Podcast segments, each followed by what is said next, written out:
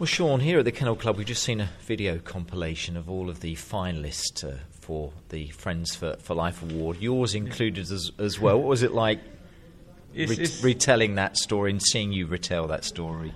it's uh, a good reminder of why why Barrie's here. Um, in between that video being made and now, my unfortunately, my dad passed away, and I think if Barrie wasn't here, if I hadn't already done something silly, my dad passing, being the rock that he was, would have destroyed me. But Barrie's kind of kept me on the straight and narrow and kept me kept me going. And seeing that video has just reminded me of that and our past. This is what you've been, I think, saying all along. It's about you supposedly rescuing Barrie as Mm. a dog from Syria, but you keep saying that Barrie's rescued you, and that's very much the case, isn't it? That's what you truly believe, don't you? Yeah, definitely. I mean, I, I just facilitated Barrie coming to the UK, but she truly saved my life. Um, you were a soldier, you're not a soldier anymore, but can you tell us the story? Because again, it is a case of you finding this incredible dog in amongst the rubble, in, Yeah. in amongst a war zone, and that dog is now a big, big part of your life. Yeah. Just recapture it all for us because it is an incredible story, Sean. So when I left the military, uh, I kind of lost my identity. I'd been a soldier for so long, and that was who I was. Um, and then all of a sudden, I wasn't that person anymore, and I really struggled to find some sort of purpose. Um, then I took up a contract with the Americans in Syria, um, a humanitarian mission to go out there and try and rid the city of Raqqa and the outlying areas of um, bombs and IEDs, so the civilians moving in would have somewhere safe to live. Um, and it was that dire out there that we were sort of disarming bombs underneath dead bodies. So they were trying to target people that were trying to get their loved ones, and they were being targeted that way, and that was kind of heavy on the mind. Um, and that was every day. I mean, in my first day out in Syria, I found more bombs than I did in my entire military career in one day. Um, so Barrie come round at the right time. Um, and she just completely changed the mood in the camp. Completely changed me. Completely changed everyone that we was with. Gave us all something a bit lighter to concentrate on in the office when we're all sat there writing reports, as we do as civilians. We've all got reports to write. Um, she kind of really lightened the mood for everyone involved. And now that she's home, she keeps lightening me. She keeps me moving forward and something to aim for rather than dwelling on. Um, that whole discovery of of, of, of the dog Barrie Mhm. out in, in in amongst all of that rubble and everything. That was just again one of your routine operations, wasn't it? And she was there, or had you spotted her, and then it was a case of going back, or what? Yeah, so we, we were just walking past the school that had been decimated by um, mortar attacks. Um, that, turns out the school was being used by ISIS as a, a staging ground, and we were working in the building opposite. Uh, but we needed to walk past the school, so we walked past the school, no problems, done the job. Come back that evening and walking past, we could hear screaming, and we thought oh, something's trapped or someone's a child is trapped because it's a really high pitched scream. So we delved into the rubble trying to find her and um, pulling it up, we were digging through dead bodies and dead animals. And Barrie had kind of been buried in this small cave. And as soon as we picked it up, there was a split second that felt like a lifetime, but she just looked at us and then ran. And that was it. We didn't see her again until the next day. We were working in the same area. So I said to the lads, oh, let's just walk past the area again and see if she's still here. Because if she is, well, he at the time, let's see if he's still here. And um, we walked past and he was. He'd made a little den. So we kept feeding him during the day and the next day and the next day until he sort of, or she, was comfortable with us enough to pick her up and take her. But by this point, I'd already taken some pictures and put it on my social media and told everyone at home. And then we took her back and showered her.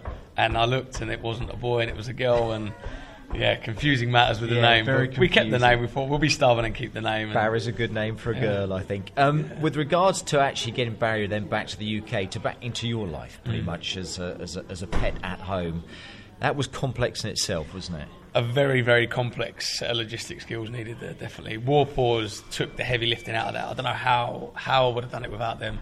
Um, getting Barrie out of Syria was a nightmare because you can't really get anything over the border there. So War Paws really helped me facilitate getting her into Iraq. And then from Iraq, they've got a centre in Iraq where they, uh, they sort of looked after Barrie, made sure that she was safe medically, and even trained her, sort of sit, stay, name, all of that stuff, all in English, which is great and then they moved her to Jordan for a quarantine, which was uh, meant to be three months, but ended up being about four or five. Um, she was very agitated, did not like being in a cage. She's very much an open dog. She likes to be open, like you know, in farm fields, running around. So we actually had four or five failed attempts to get her onto a plane. She just wouldn't do it, and the airline refused to take her. One of the, one of two action plans was that I was going to drive to Jordan to pick her up, but last minute the vet turned around and said, "Look, I'll fly with her to Paris because it's an easier flight." And I drove to Paris and picked her up. There you go. That's the story. And now she's a very much a, a part of your life. Yeah. And, and you continue to do that type of work, don't you? I think I was speaking to you earlier. Your Yeah. life continues. I mean, obviously Barrie's a big part of your life now, Mm. Uh, but you continue to, to, to focus on rescuing dogs, don't you? That's very much think- part of your life, isn't it, Sean? Yeah, I mean, I, I know what Barrie's done to me, and she's completely saved my life. And I see soldiers and civilians in the same situation where they're trying to get their, their pet home that they feel has changed their life. And if I can help out in any way, like last night, we drove to, to Paris to pick up two dogs and a cat. And then we drove to Birmingham to drop them off to their owners. They were all soldiers. And to see that that reunion was just, it was incredible. Okay, and are these soldiers suffering from post-traumatic stress disorder as well, Sean, or not? I don't know. Um, Okay. It's not something I sort of discussed with them there and then. It was, um, but they, you could see on their faces they were so pleased to have their animals back. The last time they saw any of their animals, they were little puppies. Yeah. Now they're Well, that was the like same for you, wasn't it, with Barrie? Because again, that time that she was away from you, Yeah. she was a pup, just a bundle of fluff. And Yeah. when you were reunited, let's call it, she Yeah. was a very different dog, wasn't she? Exactly. Yeah. Very different. Big dog. Lots of lots of attitude. Didn't recognise you straight away. No, no. We had a very traumatic first reunion. Um, she wasn't in the right headspace. She had the ump. She'd been cooped up in a cage for a while.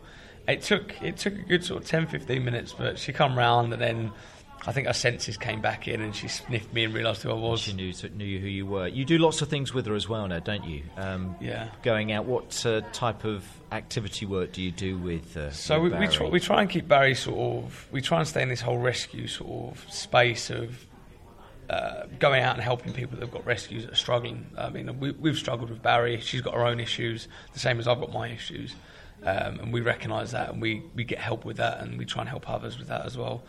Um, but just long walks in the park, uh, meeting up with other, people with dogs, and just. This, yeah, we, we do a lot of canicross as well, which Yeah, is great. We which do, is uh, super.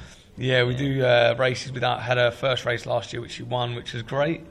Um, and that that kind of ties our bond in really nicely. It's another another mission that we both have together, and it, it bonds us a bit better. Excellent. And going back to the very beginning as well, were you a dog person beforehand? Obviously, you had the traumas in your life, Yeah. uh, Sean, but the fact that you found Barrie um, and your association with her, but was or were dogs part of your family? Or, and did you at the time, I suppose, realise, you know, just how special they can be in somebody's life? We've we've had dogs in the family. I've, I've had two sort of small Shih Tzus, but nothing.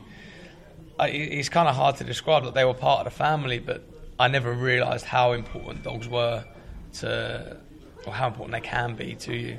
Um, I've been to Afghanistan and Iraq and all types of places where stray dogs were all over the place, and it's always great to sort of interact with the dogs, but then that was it. And I've been around working dogs, and it's great to interact with them, a bit of playtime. Uh, but I'd never realised how impactful a dog can be to your life.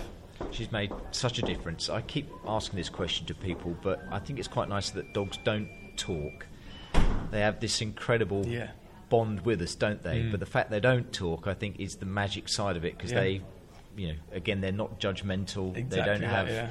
anything to say. They just have, again, this incredible capability Yeah. of changing, well, your life, and you've seen with the other finalists here at, uh, at uh, the Kennel Club um, what a difference they can make. Yeah, uh, just to see sort of, it's not just us, it's not just our story. There's thousands, if not millions, of stories of animals helping people and their their daily struggles. And she's done that for you, Yeah, hasn't she? 100%. Excellent stuff. Well, all the best, I think. Enjoy it. Will she enjoy the occasion, do you think? yeah, Sean, she'll on- love it. She'll love all the On attention. Sunday at Crufts, final day, I think she will do as well. But like I say, you're all heroes and all great finalists, and say everyone's a, a worthy winner. Sean, Yeah. thanks ever so much Cheers, for you. sharing that story. Thank you. Thank you very much.